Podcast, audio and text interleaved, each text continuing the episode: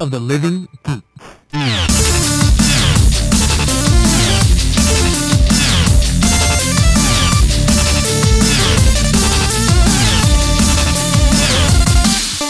Moshi Moshi, welcome to episode number 29 of Super Segoy Cast. I'm Alex. And I'm Justin.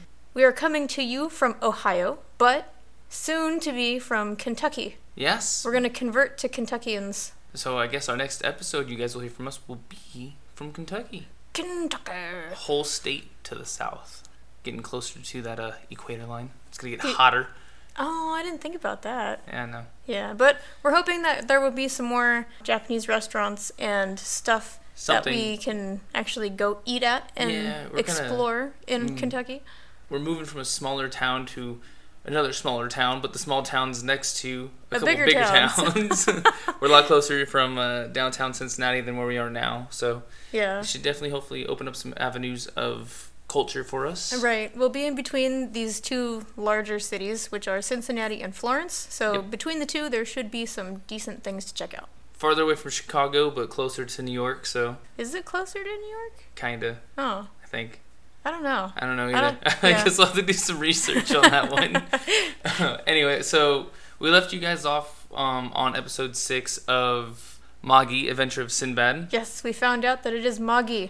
Not, And not mag, magi, Magi, or Magi. Yeah. Yeah. So- Magi. We finished watching episodes seven through thirteen, which kind of makes up for the last one we watched, where it only had eleven episodes, keeping it equal. You know, twenty-four yeah, total. Still keeping it even. Yeah. You can find the show on Netflix because it is a Netflix original. The plot follows teenager Sinbad as he captures dungeons and he's trying to gain enough power to become the king and change the world. So time is not really relevant in this show. It kind of flies by you. Yeah, we have no idea how long things are in between. So like the first couple episodes, he's a young kid. After that, he's a young teen, and now he's like an, adult. Like a high le- high level teen is what I was gonna Yeah, say. a there. high level teen. high level teen, or somewhere like maybe in his early twenties. I don't think he's that old yet. I think he's probably like around like 16, 17. That's what I think too. Because But his, like, his hair's longer. He's got like more piercings and stuff. So Yeah. he's definitely older. there's no way to tell how old he is though. Although they did say that it had only been like two years. I Something think. like that. So it's like he either went from 16 to 18 or from 14 to 16. Well, no, or... because he's actually aged again in the second seven episodes we watched. He ages Yeah. like right from episode six to seven, and then like around like episode nine, he aged again. right. Because they're taking out a lot of the sea travel that we would miss. So I think they're saying like those traveling times are like within years Mm-hmm. from country to country, and because of that, you're you're missing a couple of it. You know, so I think that's what they're doing for us. Yeah, I don't know. All I know is that I still like his design. Yes. And every design that they change him to as he gets older, Is a he gets better. increasingly cooler. Yeah. So I don't really mind. It's just kind of hard to follow because we don't know where he is in his life. Exactly. So we also left you off with him capturing his second dungeon and getting the power of a second Jin. So he's become obviously increasingly more powerful. And because he captured the second dungeon, he earned the respect of the chief of the I can never say this right, the Umuchak Yeah, the Imachak. Umuchak tribe. and because of this, he was able to set up like a trade route with them. He was able to trade with them and then also take some of their prized possessions and sell them off to the rest of the world. He also gained a crew member named Hina Hoho, who is a huge dude with blue hair and he's like a giant Viking he's, he's kind the of guy. chief's son. Yeah, he is. So he's the prince. So he's, I guess that you could say he's um, in good faith part of the the Sinbad tribe now, and also keeps the trade commerce that he set up with them in good standings. So Hina Hoho is with him with his wife and um, those three assassins that had originally attacked them in Mhm. that dungeon. And they're going to the Reem Empire to open up trade and continuing to grow business so they can afford to create their own country that Sinbad wants to rule over. Yeah, and so we originally thought that the show was going to be him continuously trying to capture more and more dungeons to get more and more power to then become the overall king. That's not what it turned into on the second half of the show. It turned Yeah. into him being a business owner, basically. Like, right, and just trying to become a better business owner. Yeah, exactly. Expanding his routes. And it's kind of like, all Huh. right, what happened to him wanting to become king and Yeah. stuff? Because they never really mention it anymore. They don't. Well, I mean, they do, but we'll kind of get into that here in a little bit more. So they get to the Reem Empire. Uh, don't remember the name of the exact city, but while there, they unload their giant boats worth of supplies and they set up shop. only to get yelled at by the soldiers telling them that they need a recommendation letter and like a thousand dollar fee to even run the business. Right. And they're like, well, we don't have that. Nope. So this random person comes up and, and uh, offers to buy all of their stock. Mm-hmm. And they're like, well, I guess, because, you know, then we can go home and, I guess, figure out how to become real traders in Ream. Exactly. And so they do, and they turn around, and it turns out that this guy took all their stuff and is now selling it at a higher price down Yeah. the street at his shop because he is a qualified merchant of Ream. Exactly. And so, like, they're like, they're upset, but they're not upset because They got you know, played, but yeah. they respect that they got played and that they need to learn from this guy. Well, that and you know they still sold all the stuff that they were Mm-hmm. going to sell. So I mean that's the part that confused me because that one kid was like, "Oh, well, how much did we lose?" And it's like, "Well, you didn't lose anything because No, he I still think- bought it off of you for the price you were going to sell it at." Yeah, but I think that's where they they misunderstood that they could have sold it for a lot more because of it being such um, Well, yeah, a unique item because the Emochok tribe never sells to anybody except Well, for themselves. yeah. I'm like, I get that, but they still didn't lose anything. No, they just misunderstood. and They could have sold their original product for a lot higher, and they would have gained more. I think is what he was trying to go for. Yeah, yeah. Anyway, later on, they go to this inn, right? Right after they notice that all of it's being sold, and they meet that merchant whose name is Haruin.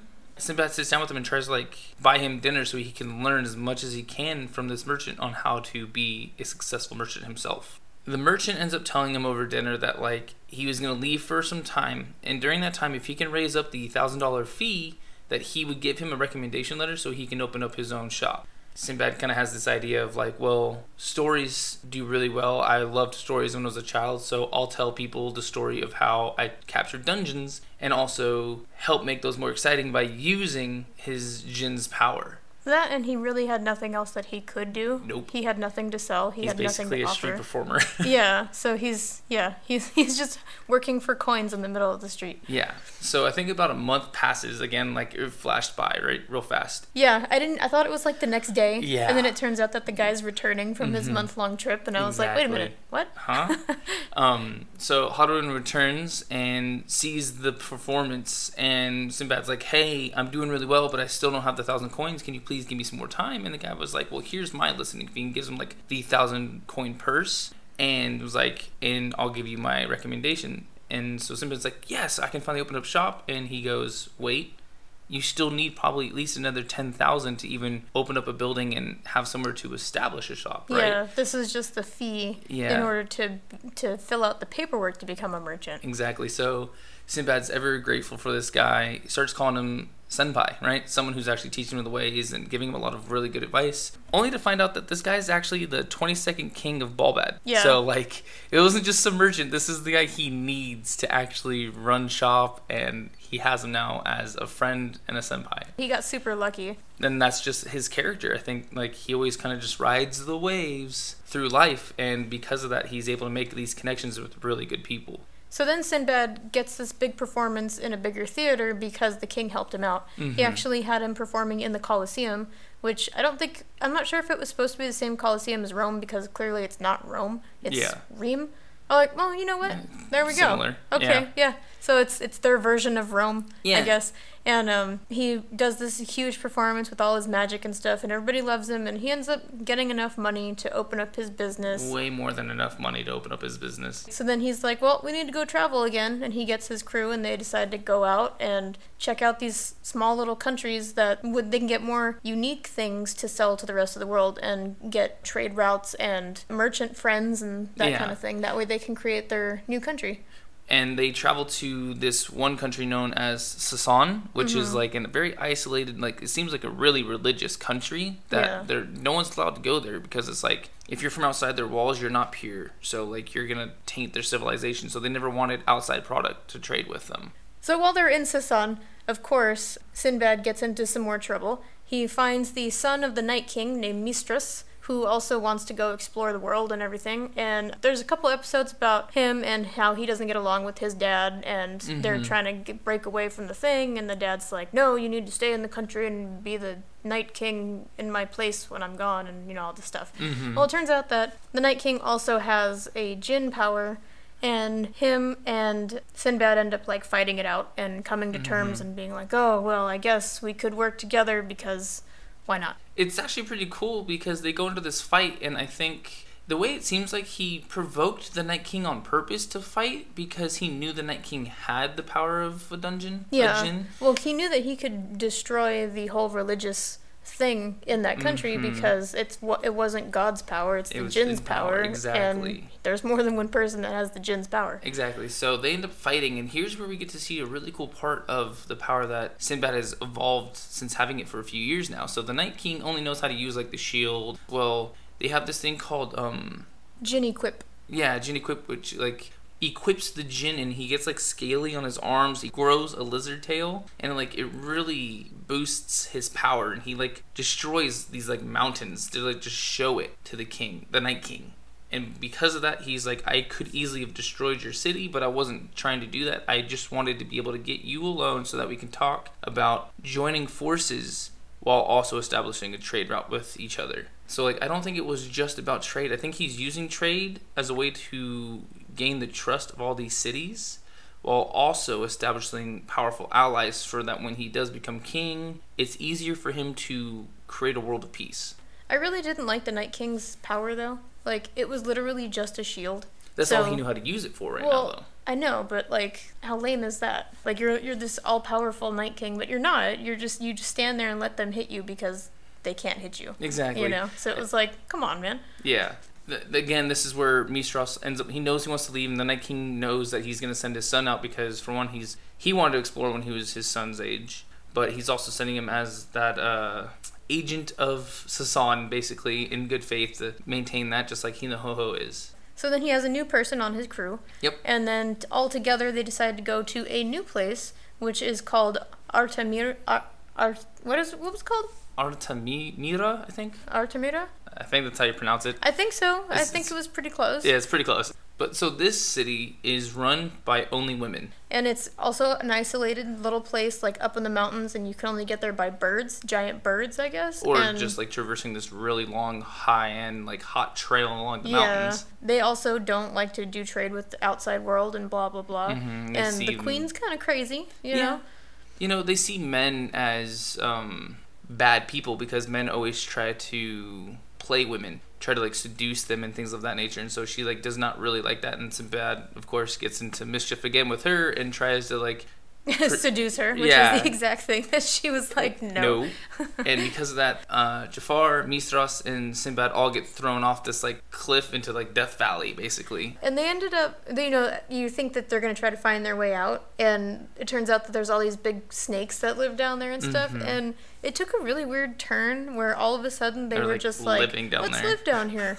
and I'm like, what? Why Yeah. wouldn't they try to get back to the top? Exactly. Why is this happening? Like, Mhm. and they spent like two or three episodes down there too. So it was kind of weird because I'm like, where's the story going now all of a sudden? Right. You know?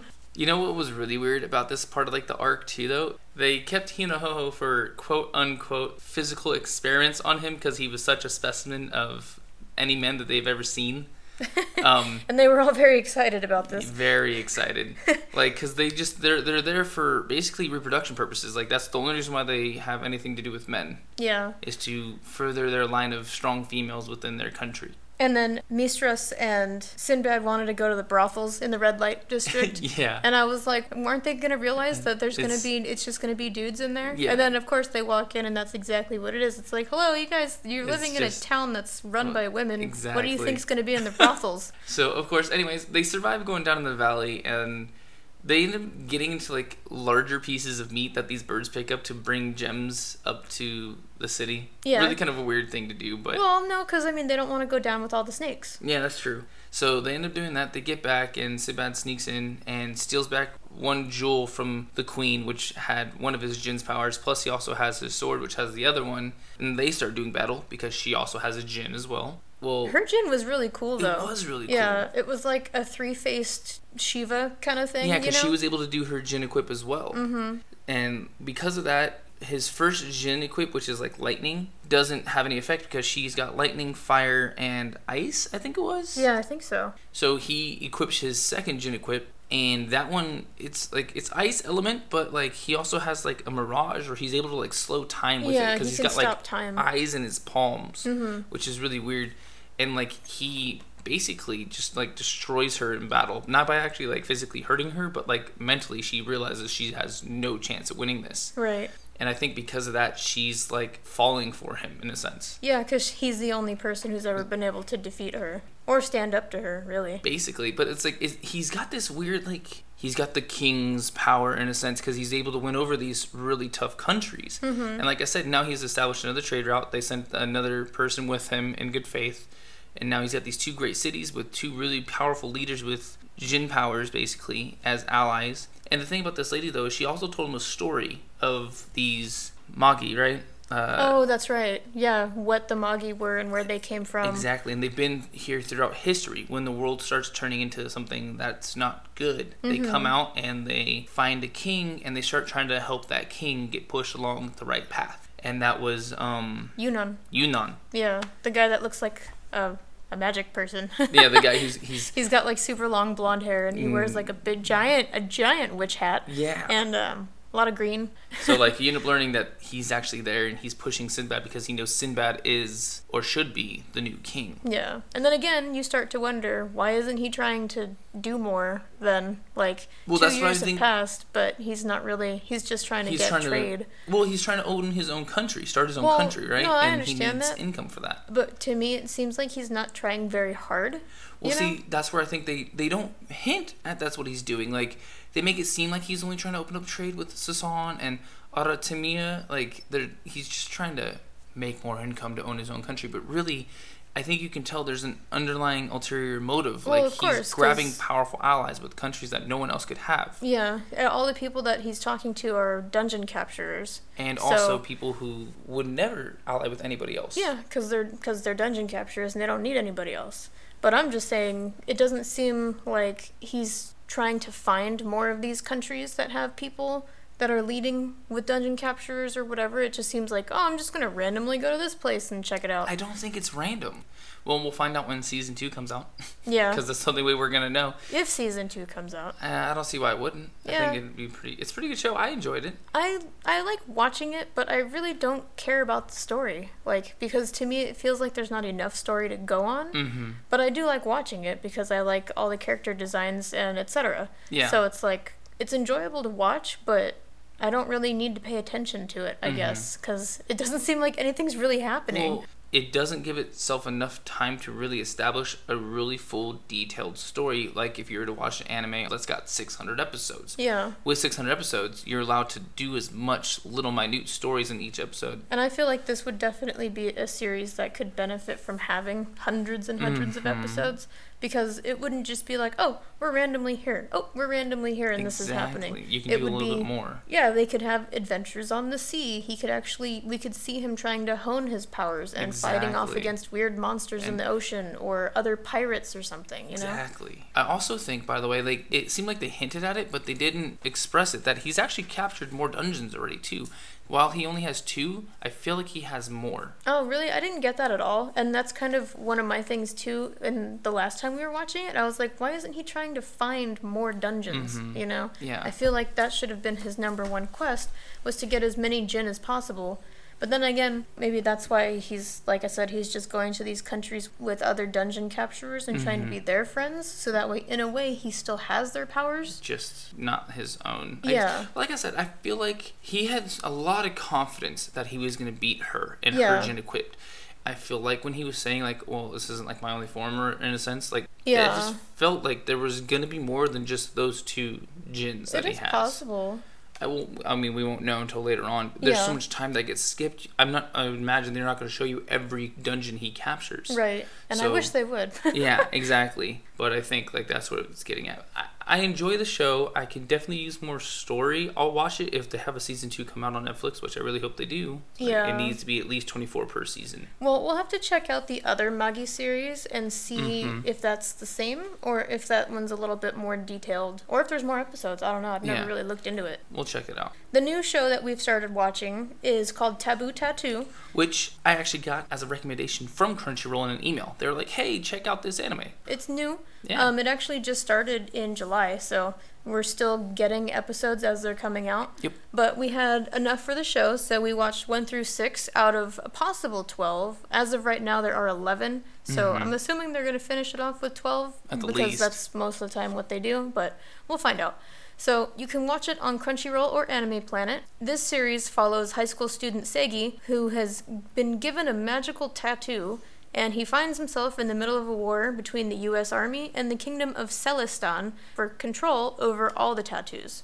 Well, tattoos and like these four four Ruins. Ruins, yeah, all over the world. One's in America, two's in Japan, and one is somewhere, Somewhere. else. No, no, one's in U in Americas, two are in the kingdom, which we don't know where the kingdom Yeah, is, and one's in Japan. And they don't talk about the Kingdom of Celistan very much. We didn't even realize that that's what it was until I was looking for info on the show. Mm-hmm. Yeah. And then I was like, oh, because they always just call it the, The Kingdom. kingdom. Yeah. This is another show that kind of skips time a little bit. and I'm not quite sure. I don't understand where this kingdom is because Mm-hmm. it's like, is this in another dimension? Is this in the same world with Japan and the U.S.? The or- little bit of like the kingdom they've shown, it's in like ruin. Buildings Yeah. are collapsed. It's kind of dark and reddish. They and make it seem like it's somewhere else. Yeah. So I don't know exactly how that works. It's like a weird world where only Japan and America exist. yeah, kind of. Something.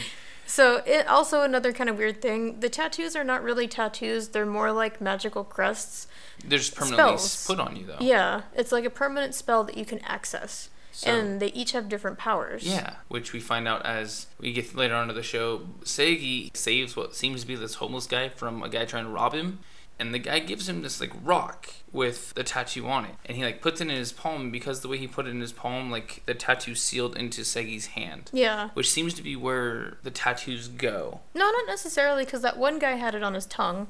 Yeah, it's true, he did. Huh? Yeah. So it just goes wherever you put them, basically. Yeah, and I guess it seems like it's a tattoo because like it burns onto your hand. And it's a, a neat design. But it turns out that they were actually created as military experiments, Mm-hmm. and somehow they were scattered around the globe. And I don't know. So there's the, these people that are looking for them, obviously, which are the U.S. and the Kingdom of Celistan. Mm-hmm. So far, what we've seen is that, like Justin said, Seigi saved this homeless man. He got the tattoo. Then Seigi meets this girl named Izzy, who also has a tattoo, but she's like way more advanced in her tattoo powers than he is, Yep. and she's like crazy good. And later on, they're attacked by this American mafia guy that was kind of weird. Yeah, and, he's like um, known as the bear. No, no, no. He was known as the teddy bear. Yeah. Bear Teddy, Bear because Teddy, his name was right. Teddy. Yeah, And yeah, yeah. I don't know. It was it was kind of weird, but he ends up unleashing his new tattoo's power, and he saves himself and passes out, and he creates like this giant hole, and everybody's like, "What just happened?" Yeah, we end up finding out that his tattoo's known as the Void Maker. So like he summons a black sphere that like I guess basically just erases anything around it. Yeah, it seems like it. And you end up finding out later on in the show that like tattoos have like attached like alien Triggers. like personalities. I guess. oh guess. yeah, that too. Which I didn't really understand. Me either. They didn't go into it very much. But Seigi's is the Void Maker, and so like because of that, like he's at a constant risk of like getting himself eaten in a way, and at the same time, you you end up finding out that Izzy is actually part of the American Army, and she's actually not like 15. She looks like she's 15, but she's not. That's part of her tattoos like Thing, catch yeah. is that she will never age like physically. Like there's always some form of catch, and the tattoos have triggers, which is completely different as well. So like yeah, but the thing that I didn't understand about triggers is Mhm. that so like Izzy's is triggered by chalk. Yep. She gets chalk, and then all of a sudden she can activate her tattoo. But Seigi's is called the triggerless tattoo, and that's why Mhm. everybody's like, "Whoa," because you know you don't need a trigger for it. However, It seems like he it uses does. blood to trigger it, so it's like, wait, Why? what? What- Yeah. So is it triggerless, or do you have to use blood? Yeah, like why is it called triggerless? Triggerless. They don't really explain it. Yeah. So I was a little lost with that. Exactly. And her partner's name is Tom. Tom. There we And go. um, they're trying to get Seigi to join this special team called the Blue Moon, Mhm. and they're looking for all the tattoos so that way they can fight the war against the kingdom of Celestin, I guess. Yeah. The Celestin has this princess who's really weird, and she's specifically hunting down Seigi's tattoo now that they know that it exists because it's Mhm. the Void Maker and it's triggerless and blah blah blah. And she sends this assassin to try to get it from him, but Tom almost died in this confrontation, and Seigi just kind of clumsily saved everybody and you know destroyed like the house that they were all in and almost killed himself with Yep. the the Void Maker because he doesn't know how to use it yet. Yep. So it's just a it's a giant mess. It seems like, but like they're not really explaining a whole lot. No, you know what's also weird? When he was Mm-hmm. fighting the assassin, he like caught her umbrella because for whatever reason she uses an umbrella, and it like went through his hand. He like sucked off the blood that was on the umbrella, which was like Tom's, and it healed the wound that he had in his shoulder. So he has the capability of healing himself by It inhaling like blood. Like Yeah. the hell. Well, then this assassin comes back and attacks and kidnaps um, one of Izzy's army colleagues Mhm. named Lisa, and they all get in this big fight on the docks. And then the princess teleports all of her people away because things are starting to look really bad, and you know people are dying and whatever. So she gets everybody out of there.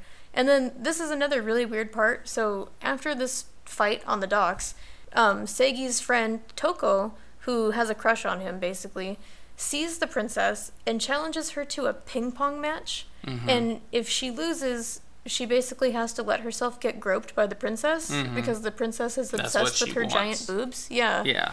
She loses and ends up getting molested by the princess while she gives Seigi a history lesson on tattoos. Or And his it's tattoo like- specifically. Anyway. Yeah, and it's like, what is happening? it's, it's it, we'll get further into that. Yeah, but like I guess overall there's four Voidmaker tattoos. Seigi has one. The princess has one. We meet this other guy named uh, Mm-hmm. Blood. Blood or BB for short. He's got it, and there's a fourth one out there as well. Brado So, Bracoston. so I'm curious if there's four of the same tattoos all over the place because there's four runes, Yeah. or if it's only that one that has four separate ones. Yeah, it's or- kind of strange. yeah, it's it's a little weird. So after all that happened with the princess and the groping, Yeah. um, we meet Blood, and he kind of takes. badass. He is. He's, he's pretty badass, but he takes Seigi under his wing in a sense to like kind of train him on how to be stronger and faster and how to control the Voidmaker. But the thing is, you end up finding out that like Blood's dying. The Voidmaker, it sounded like they only allow them to live like seven years or something, something like because it's like eating away at him and every time he uses the void maker's power it like further drains him they like take over this like scientist lab and they beat it whatever and they win. The guy's like super Doctor strong. Doctor Genius. yeah dr g's no, don't even want to get into that.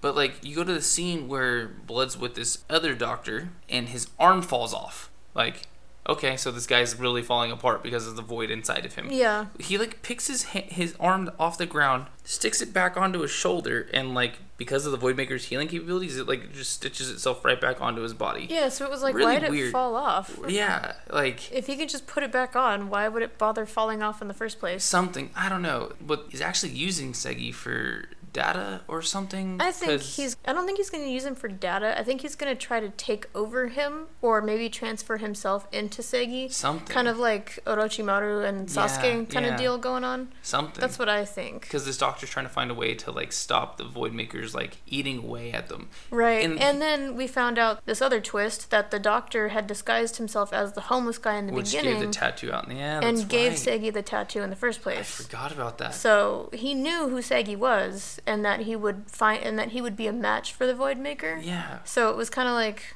what is Huh. really happening here? So it got kind of interesting. But here's the thing, I think as well, BB or Blood is getting eaten by his Void Maker, right? And other people in the past have gotten eaten by their Voidmaker.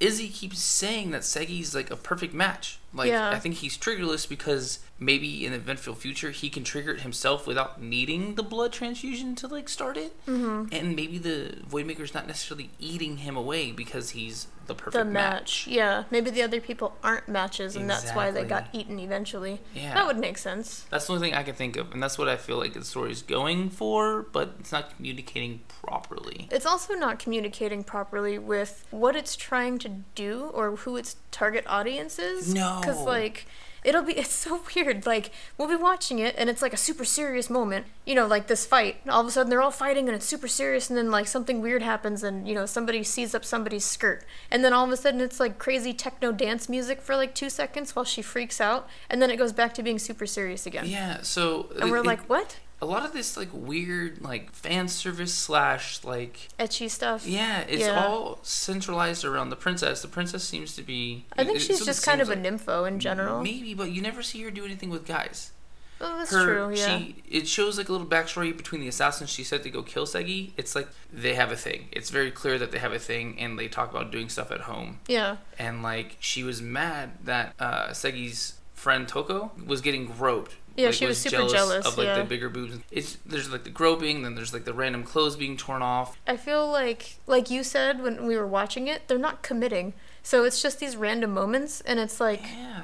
what are you trying to be, show? you know, if you're gonna do it, do it. But if you're not gonna do it, don't do it. Yeah, like, stay away. Either Kill do it or Kill had a lot of fan service, but like they didn't hide from it. They didn't run from it. They they went to the points where they needed it and they used it, and then they had the fights go along with it, And it was fine. and it was fine. And then you yeah, have it shows connected.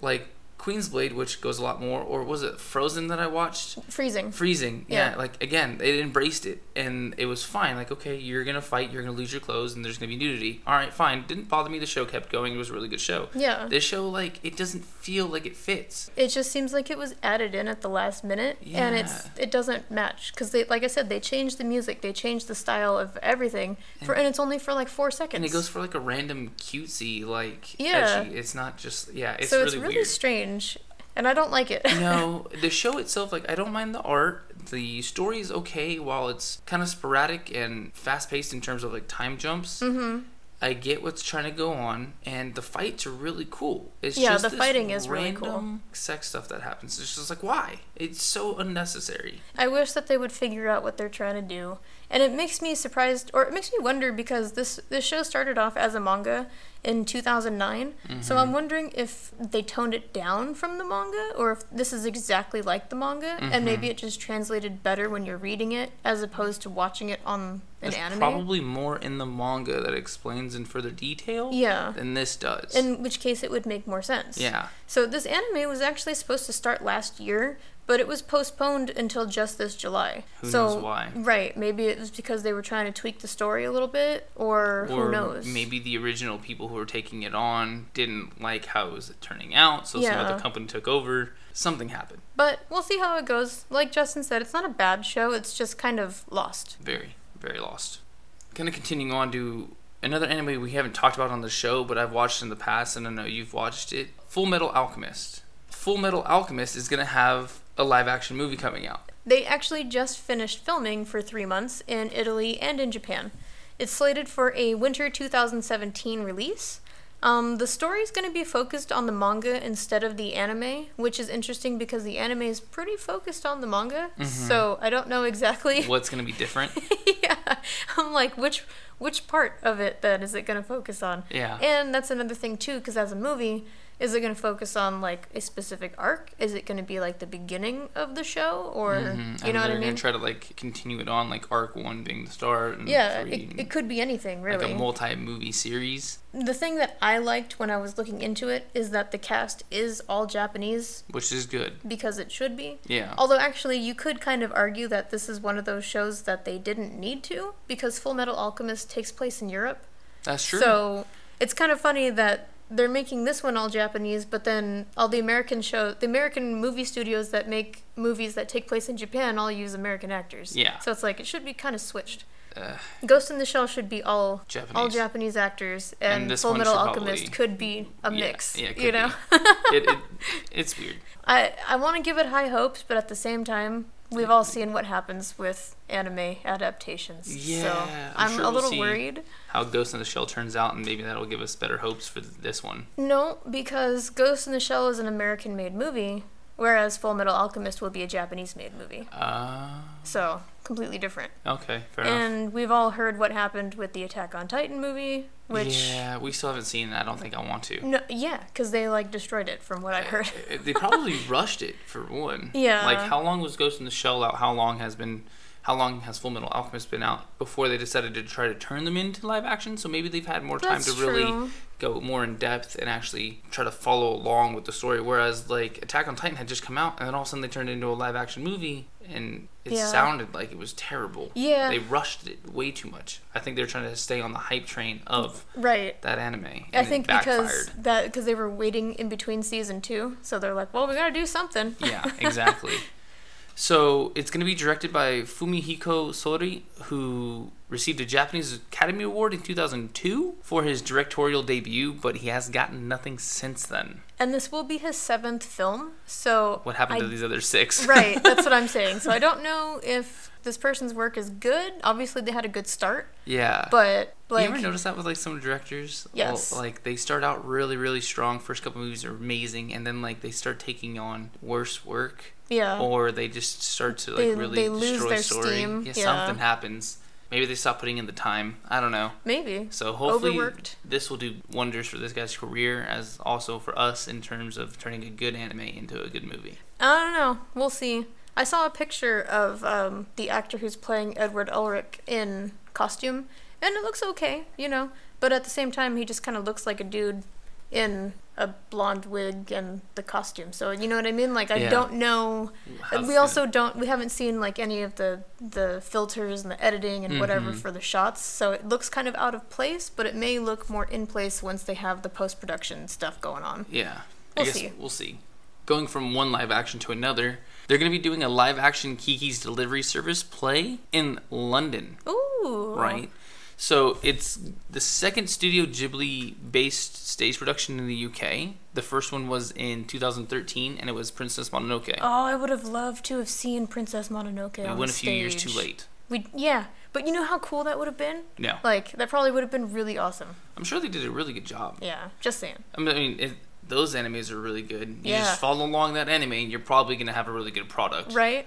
Live action movie, live action play doesn't matter. Just I imagine- stick with the story. Yeah, I imagine Kiki's delivery service would be more along the lines of Peter Pan. You know, and Mhm. how if you've ever seen that live. With like him flying around or her flying around the stage and stuff like that, because Yeah. for some reason Peter Pan's always played by a woman. That that's always confused me a little bit.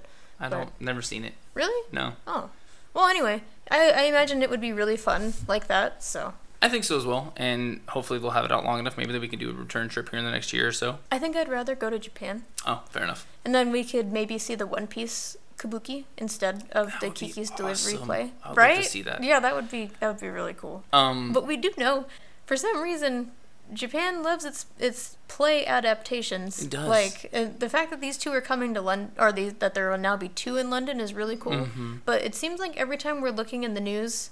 There's always something, some new adaptation in Japan. Like Yep. there was that Resident Evil one not that long ago. There's And then the Naruto. One Piece, Naruto. There was the um, Haikyuu one. yeah, It's like, it just running on things that are awesome. Yeah. Like, why not? Give I mean, no, I think it's awesome. They should do that more often here. Yeah. I mean, it wouldn't work the same here at all, but you know what I mean? I think it's Mhm. fun that they have stage productions. Yeah. Well, if you're gonna want to see this, it's gonna be in London's Southwark Playhouse, and it'll be there from December 8th till about mid-January, I'm guessing. I'm going to have to correct you because I remember from our train rides that it's Southwark. My bad.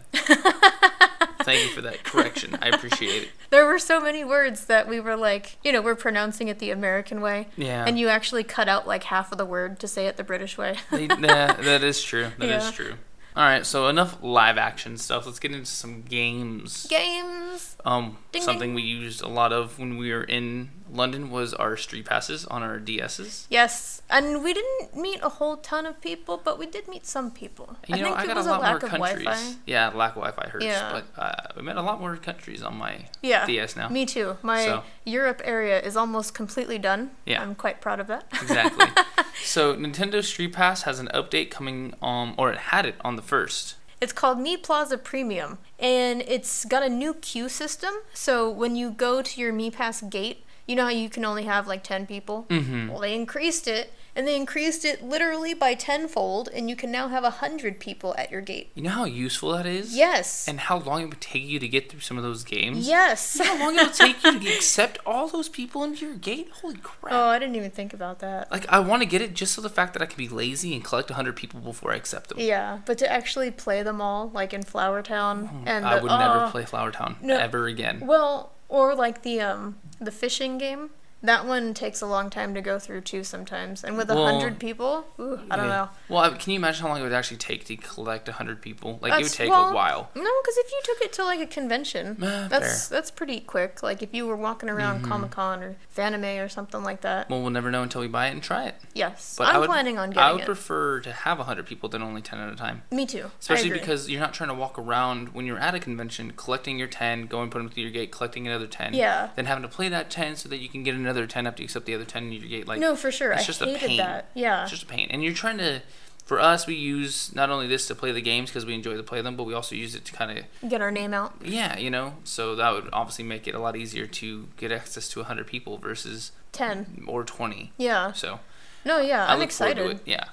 So along with the larger queue, there's going to be five new games. You get one for free when you buy the premium plaza, and then the other four come in a bundle pack for $8.99, or you can get them for $2.99 each if you really don't want all of them. That's pretty cheap. That's what they did last time. Usually the bundles like that are like three games, it's like a good six bucks or something like that. So I'm totally going to do it because I, I got the last one and I loved it. I just wish, like, maybe when we're in Kentucky, we'll be able to get more Street Pass tags mm-hmm. because that's, like, we never get any here. no. Any. Well, hopefully being near. Like, I think where we're moving to is a little bit more of a, a younger crowd too. So more Yeah. likely that we'll run into more people with DSs in the new cities we're going to be nearby. That would be nice. There's also going to be a Pokemon Go update that we're excited for. Oh, well, before that, we hit level 20. Yes, we did. So that's that kind of exciting. You know, we have Ultra Balls now. And we're finally getting some real high level Pokemon to capture. Yeah, we got good Pokemons. Pokes. We got some good pokes. Good pokes.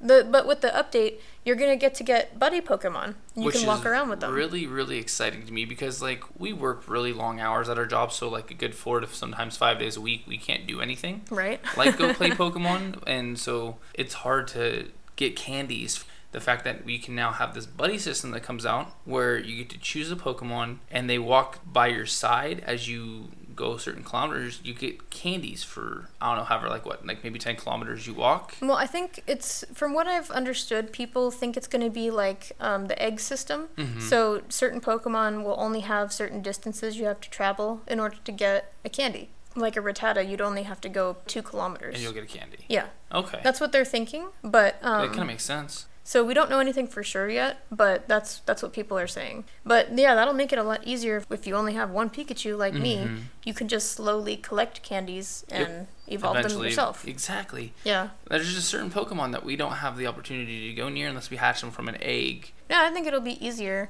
And then one of the cool things that I was reading, you can switch out the buddies whenever you want. You don't have to have them like on you for a certain amount of time or whatever. Mhm.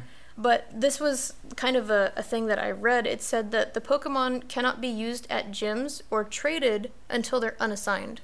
So to Mhm. me, that completely confirms that we're going to be able to trade Pokemon with, with other people later on when they have a later update. Mm-hmm. So it was kind of cool to read that because it was like, oh, it's true. You know what Yeah. I mean? I hope so. Be kind of fun.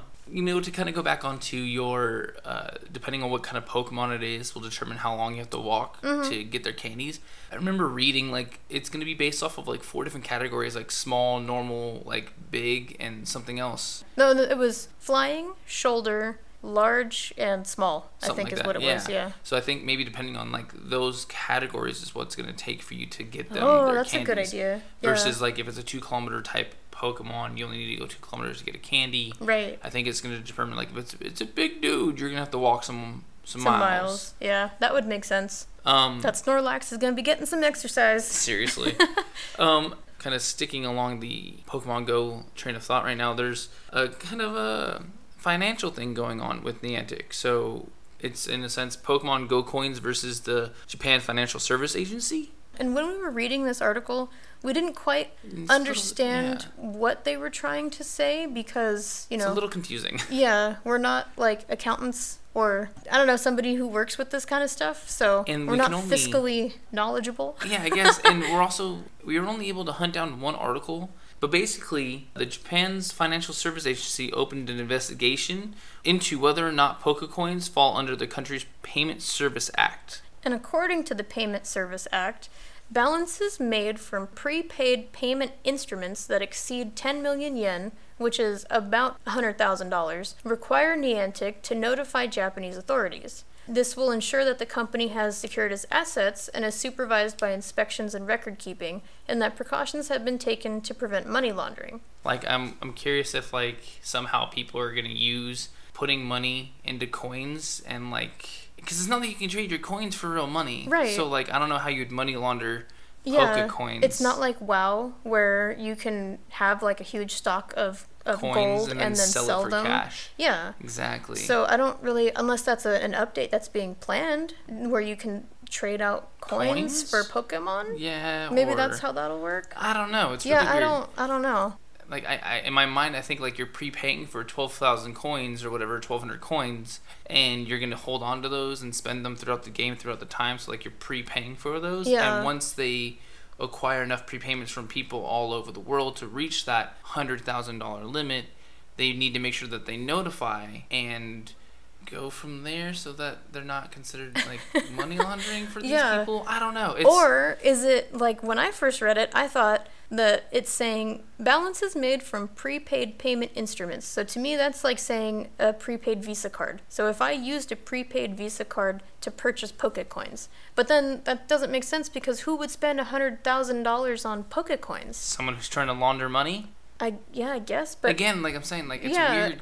It doesn't make any sense. 'cause Yeah. You're not going to be able to make any profit off of that. And it's not like you can buy hundred thousand dollars in coins, sell that phone to someone for hundred thousand dollars cash, and they're going to be like, "Woohoo! I got hundred thousand dollars worth of Poke coins." right because it's a different account. What so am I going to do still, with this? Yeah. Like there's just I don't I don't know. yeah, I don't know. I don't know. We'll the article out. was interesting, but we didn't understand it. No, So hopefully we'll get a follow up. They said they're still going through with the investigation, and Yeah. hopefully Rocket News will provide a better informed article because right now they're the only ones who have anything on this, Right. Which is strange to say the least. But it's also kind of strange that they're afraid that this company is making so much that they would even Mm-hmm. have to do that. Yeah. So, I mean, there's got to be more games that There's gotta be make something to it, right? money. Because like I, I assume Puzzle and Dragons is something that would make tons of money. right. I played that game for a long time. I know people who are still playing that game. So like you know, there's mobile games out there making way more than hundred thousand dollars. If anybody has any info, you can Please. shoot us a message. That would be that would be useful. Someone who works for the Japan's financial services that can explain this to us, please do. Getting off of money that we have no explanation for, I found something really cool about Kawasaki motorcycles. So I ride one. I've had a couple already, and I know a lot of other people have them out there, and they're a really big company. They're They have been around for quite some time. they're coming out with a Kawasaki AI motorcycle. It's called the Kanjo engine. It's going to be for future motorcycles. The goal of this thing is to be able to understand and react to cyclists' normal human speech. And then through continued communications, the bike's going to learn about your experience on a motorcycle, like your skill levels and your riding style. Mm-hmm. It's basically going to be KITT for a motorcycle, Kinda, yeah. which I think is like super cool. So at first, the AI will offer suggestions for a safe, enjoyable ride, but later the Kanjo engine will develop a individual rider profile, and each rider's settings will automatically be adjusted, such like engine response, power output, output and suspension settings. So like for you versus me, Yeah. it knows I'm heavier and that I ride the throttle a little higher, so it's gonna make those match me. For you, you're lighter, so the suspension's gonna obviously have to be adjusted for you as well. Right. And then people are going to be talking to their bikes all day long. Right. Like, they're going to Um, be like, what's up, man? Let's go, uh, let's go, we're going, going to go in the mountains today. So, uh, something like yeah if we're gonna go in the mountains obviously it's gonna have to adjust the suspension there too and Yeah. hopefully with your throttle output like those are just some of the minimal things that it's gonna do like we don't know its full extent because it's still in the works my thinking is though like if i like to ride my bike a certain way it doesn't mean i'm always gonna ride my bike that way so i'm not gonna want it to always adjust my throttle response or my suspension or whatever else it might eventually do because if I'm someone who likes to ride hard and fast and it's gonna be like, no, that's not allowed. Now I can't ride hard and fast anymore. I don't want that engine yeah. or that AI, I should say. I, I hope the AI talks back to you. Yeah. Because, I mean, that would be a lot more fun. Maybe work Then you can you. argue with it. Yeah. You could be like, no, hey, for today, I just kind of want to go for it, man. And then the bike's like, But sir, that is not safe. You know? yeah, like- something like, "Hey, we're getting chased by the cops. I need you to stop braking my bike. I need to go a lot faster, please." And it's just gonna be like, "Nope, shut down." System malfunction. Now you're pulled over and you have no choice but to sit there. Or it calls it calls OnStar for you. Oh, jeez. You're getting tickets all the time for going 67. yeah, right. Who knows? I'm, I'm hoping they come up with more when it gets closer to being fully developed because maybe it'll be really unique and awesome to use. But It's gonna then, be really expensive. Is what it's gonna be. like most motorcycles, at least the ones I want to ride, are right around like eight thousand, nine thousand dollars. Now you're gonna put in It's gonna AI, make it like a car. like fourteen thousand at Yeah. the least. Fourteen. It's probably gonna make it like twenty five. It's almost doubled the cost. Eh, I don't think it's gonna be fourteen. Mm, I don't know. I don't know. Anyway, I don't know. You know who should ride motorcycles with AI? Me? Yeah, probably. What? No, I don't know. I was gonna turn that into anything. Oh, you're trying to do a smooth, uh, smooth transition here. Yeah. No, that's okay. So I have an update about Sailor Moon drops. So they, well, they actually have an update for the game that just came out recently. Mm-hmm. Um, it's got a whole new story arc called the Black Moon, which took place well right after Queen Beryl, and it's the next part of the story basically. So it's following the actual story of Sailor Moon, and you get three more characters in the game's version of this area. Mm-hmm. So um, you get ad- another version of Sailor Moon, which I'm assuming is Sailor Moon Eternal, but it could be a different one. I don't know, because all we can see is her outline. Yeah. And then um, you get Chibi Moon and Sailor Pluto. So that's kind of exciting That's really because cool. they're neat characters, you know? You know, it's it's pretty cool that they came out with an expansion that increased the levels by so much. Because if I remember right, you were right on the edge. If not, you had already finished playing the game. No. I had finished. See, what they do is when they release it, they release about 60 stages at a time or Mm. 30 stages at a time or something like that. So you go through those 50 or however many there are, and then you wait for the next update, and then they put out 50 more. And then it keeps on going. Yeah. So right now, I still have 100 stages to go through to get to the dark, to get through the Dark Kingdom arc. Mm-hmm. And then there's like, there's supposed to be 200 uh, levels in the Black Moon. Okay. But as of right now, I believe there's only 60 that you can get to. okay. So it's going to continue pushing that a little bit further with every couple of weeks. I see. But the cool thing is that we can also see that there are slots for three more story arcs. Which is awesome because then you know this game's going to continuously evolve. Yeah, and you'll be able to eventually unlock all of the characters. And like they keep having um events for like a couple weeks. Like right now mm-hmm. they have one where you can get Sailor Jupiter in her school uniform. Oh. So you go through this like side level and you have to go and collect a certain amount of stars and unlock her basically. And I am stuck and it sucks. You'll get it. I one day. I have faith. One day. One day you'll spend money to beat a level. No, I don't want to.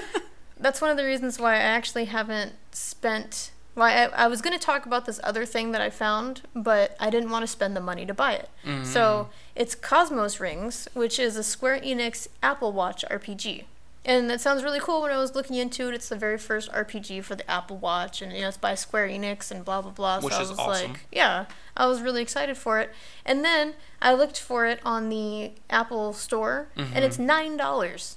And I'm like, I don't want to pay nine dollars for an app. Where you know can- what I mean? Or, or my objective is literally just to walk. I guess, like, when I was looking at it, it seems like it's just a glorified step counter because somehow it uses your steps to fight monsters and level up items you know, and stuff like maybe that. it's so, just like help you go out and walk more, or it's it's helpful for you to go run because like people pay for like that zombie run game that you can get where you I don't know how much it costs, but you get it and like it gives you in your headphones like you're being chased by zombies, run What? faster. Oh, they're catching up to you, run faster. All right, you you've gotten away. You can kind of really? yeah. That sounds kind of fun, actually. I thought about buying it. Not gonna lie. yeah. I could use more more motivation to run. Yeah, you have to check that out. It's probably something similar to that. So like you need more motivation to get out there and be healthier. Well, this is what you're doing. You're gonna have something that you need to walk for, need to run for, so you can get a stronger weapon to beat this boss that you just haven't been able to beat yet, or something like that. So. yeah, I guess. Well, it's nine dollars. Maybe it's a little expensive. I mean, it probably has some form of health benefit for it. Yeah, and it would give me more of a reason to wear the watch because, Mhm. like, as it is right now, that's kind of all I use it for is, is keeping track of my steps. And, your your like exercise and stuff like that. yeah, like I can I can read texts on it, but it's really hard to respond to them.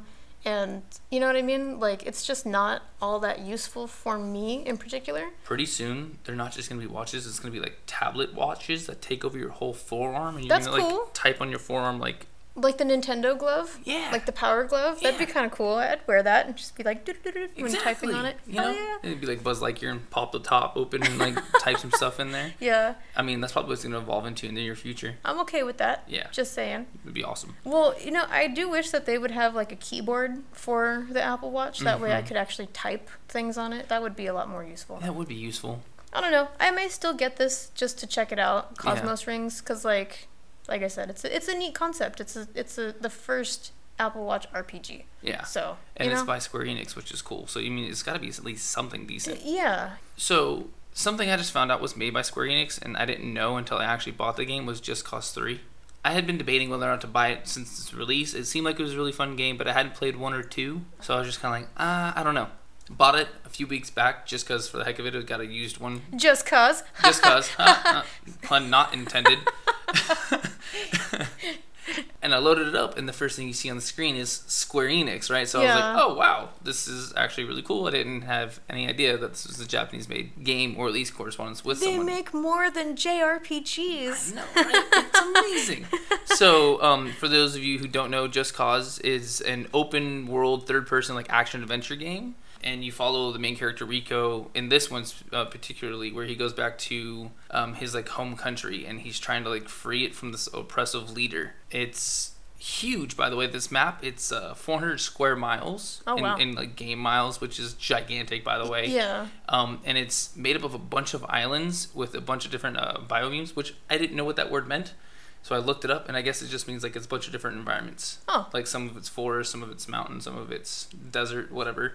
There's boats, planes, cars, bikes, everything you can use to travel. And he's got a lot of really cool, like unique gadgets. Yeah, he does. Like I've been watching Justin play, and I didn't realize it was a Square Enix game either. But um, it looks really fun. Like you can do a lot of stuff in the game. Yeah. Like you, can, it's not just walking from place to place. Like he's he's got car. grappling hooks. He's got things to make him fly. He's got like suits and Yeah, all sorts of different stuff, and it's just really cool looking. Yeah.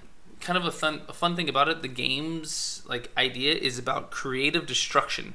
So like you go to cities and you're trying to liberate them from this oppressive leader, right? So you have to like destroy his billboards. Yeah, and- most of the objectives are to destroy stuff. Yeah, you like you destroy his billboards, you destroy his speakers that are like yelling out his message, and then you take over like the police stations by blowing out the power and like the gas and any kind of supplies that they have. And you have to use your items in order to, to achieve this stuff. So Yep. it's actually really fun to watch, and you have to figure out how to do it. Yep. So, Um, something also new that they added a weapons drop.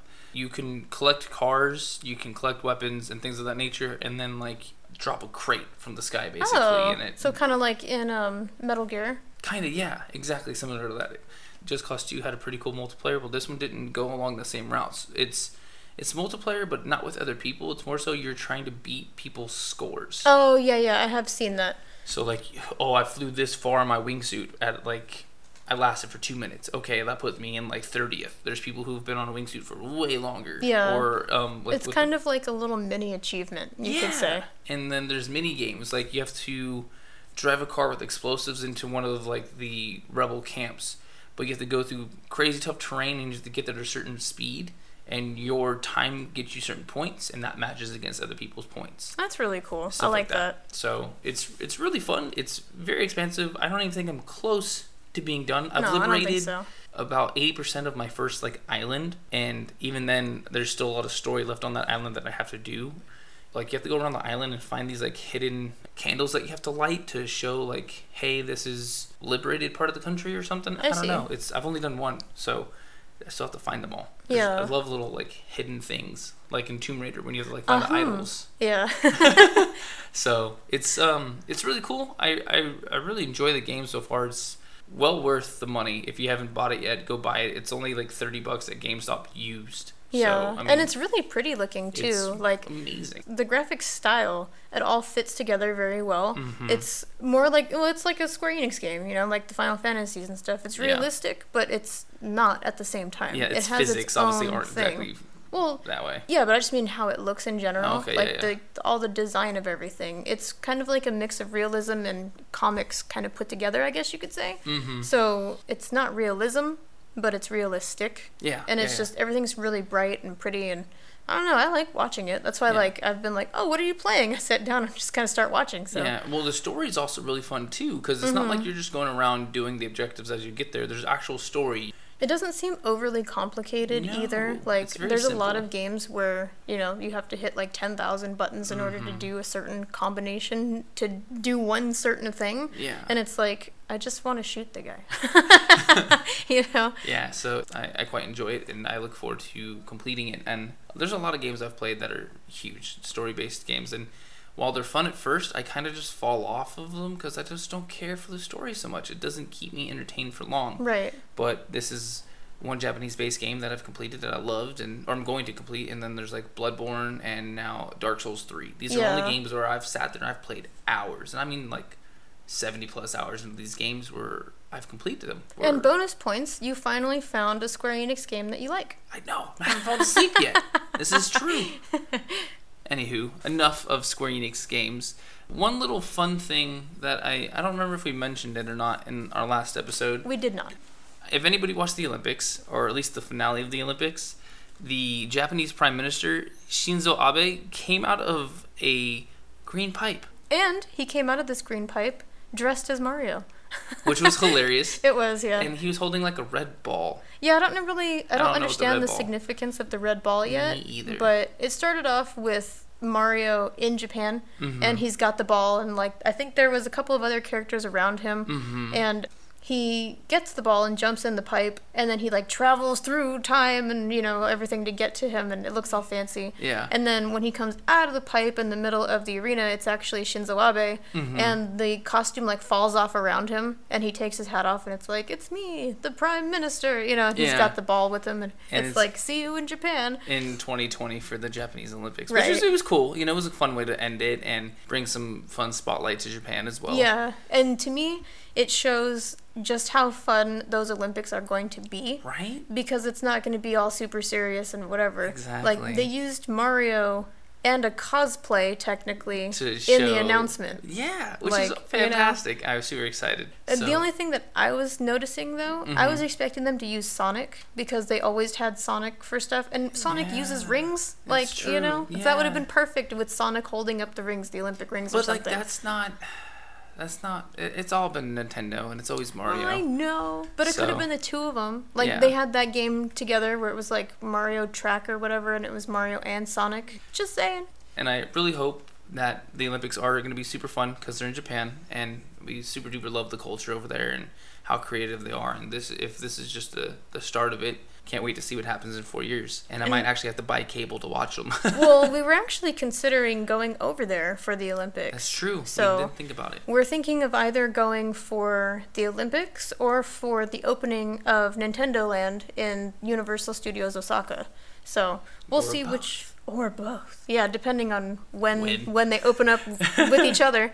But yeah, we'll see. Because my concern is if we were to go during the Olympics, we're going with a bunch of other foreign travelers. It's gonna be packed. Really, really, really busy. So It'd still be awesome. yeah. The question is, if we went, what would we go watch? Which specific event? Hmm. That's a good question. Exactly. We'd watch volleyball. Yes. We'd watch volleyball. Heck yeah, We'd- yeah, we watch volleyball. When is it's is it going to be a summer or winter? 2020 will be summer. Um, shot put. Really? You like shot put? Yeah, I love shot put. I don't get to watch it so much, but like, just the fact that the or like the hammer throw. Yeah. I don't know how those guys don't fall on their ass. The discus? No, not so much discus. Oh. Javelin's kind of cool. Yeah, I like javelin. Javelin's I think one day I'd just like to see one of like the refs get stabbed by accident. That's not nice. It'd be funny, I think one day I would just like to throw a spear. you know. I think that would be fun. We can make that happen. We can we'll go take our broom, we'll shave it, and then you can go throw it in the Let's do it. It's happening.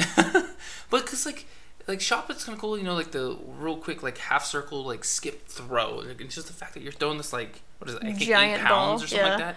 As far as you could, not throwing, but like pushing it, which is just it's really kind of cool. yeah. And then just like the hammer throw, because those guys spin like four times before they get to the edge, and then they just like release this heavy ball and chain. It's just like really neat. I like watching the rings, not gonna lie. I think those are Rings fun. Oh, they're all right. But they end up doing a lot of the same motions over and over again, so it gets really boring after Mm-hmm. Yes, a while. it's all about like showing strength. Yeah. But it's so impressive. It is, and so and, uh, when I was a kid, I really disliked the floor. Yeah. I Me thought too. it was boring, but Yeah. like we were just watching it this past year, like on YouTube, and I was just so Whoa. enthralled by like Yeah. the floor performance. I did read that they were going to add a couple of new events for the Olympics in Japan. Real life I- Mario Kart. Oh, that would be awesome. But no, I don't remember what they were, but No. they were like actual events. That's so cool. I hope they had something like archery. That would be fun to watch. Archery would be really fun to Yeah. watch. So we look forward to it. Mm, Potentially we will go there for the Olympics. If not, we're for sure going for the opening of Nintendo Land. But that about does it for our episode this week. So if you guys have any questions, comments, concerns that you want to get a hold of us on, check us out at Super Sugoi Cast on Facebook, Twitter, Instagram, and YouTube. You can also subscribe, rate, and review us on iTunes, SoundCloud, and Google Play Music. And like I was saying, if you guys also want to send us an email, you can find us at supersugoicast at gmail.com. Check out our shirts and other stuff at notlg.spreadshirt.com. Also, check out our host site, notlg.com, because they have us and tons of other amazing podcasts and blogs. Thank you to Alex Baroza for our music. You can check out the link for more. Bye. Bye.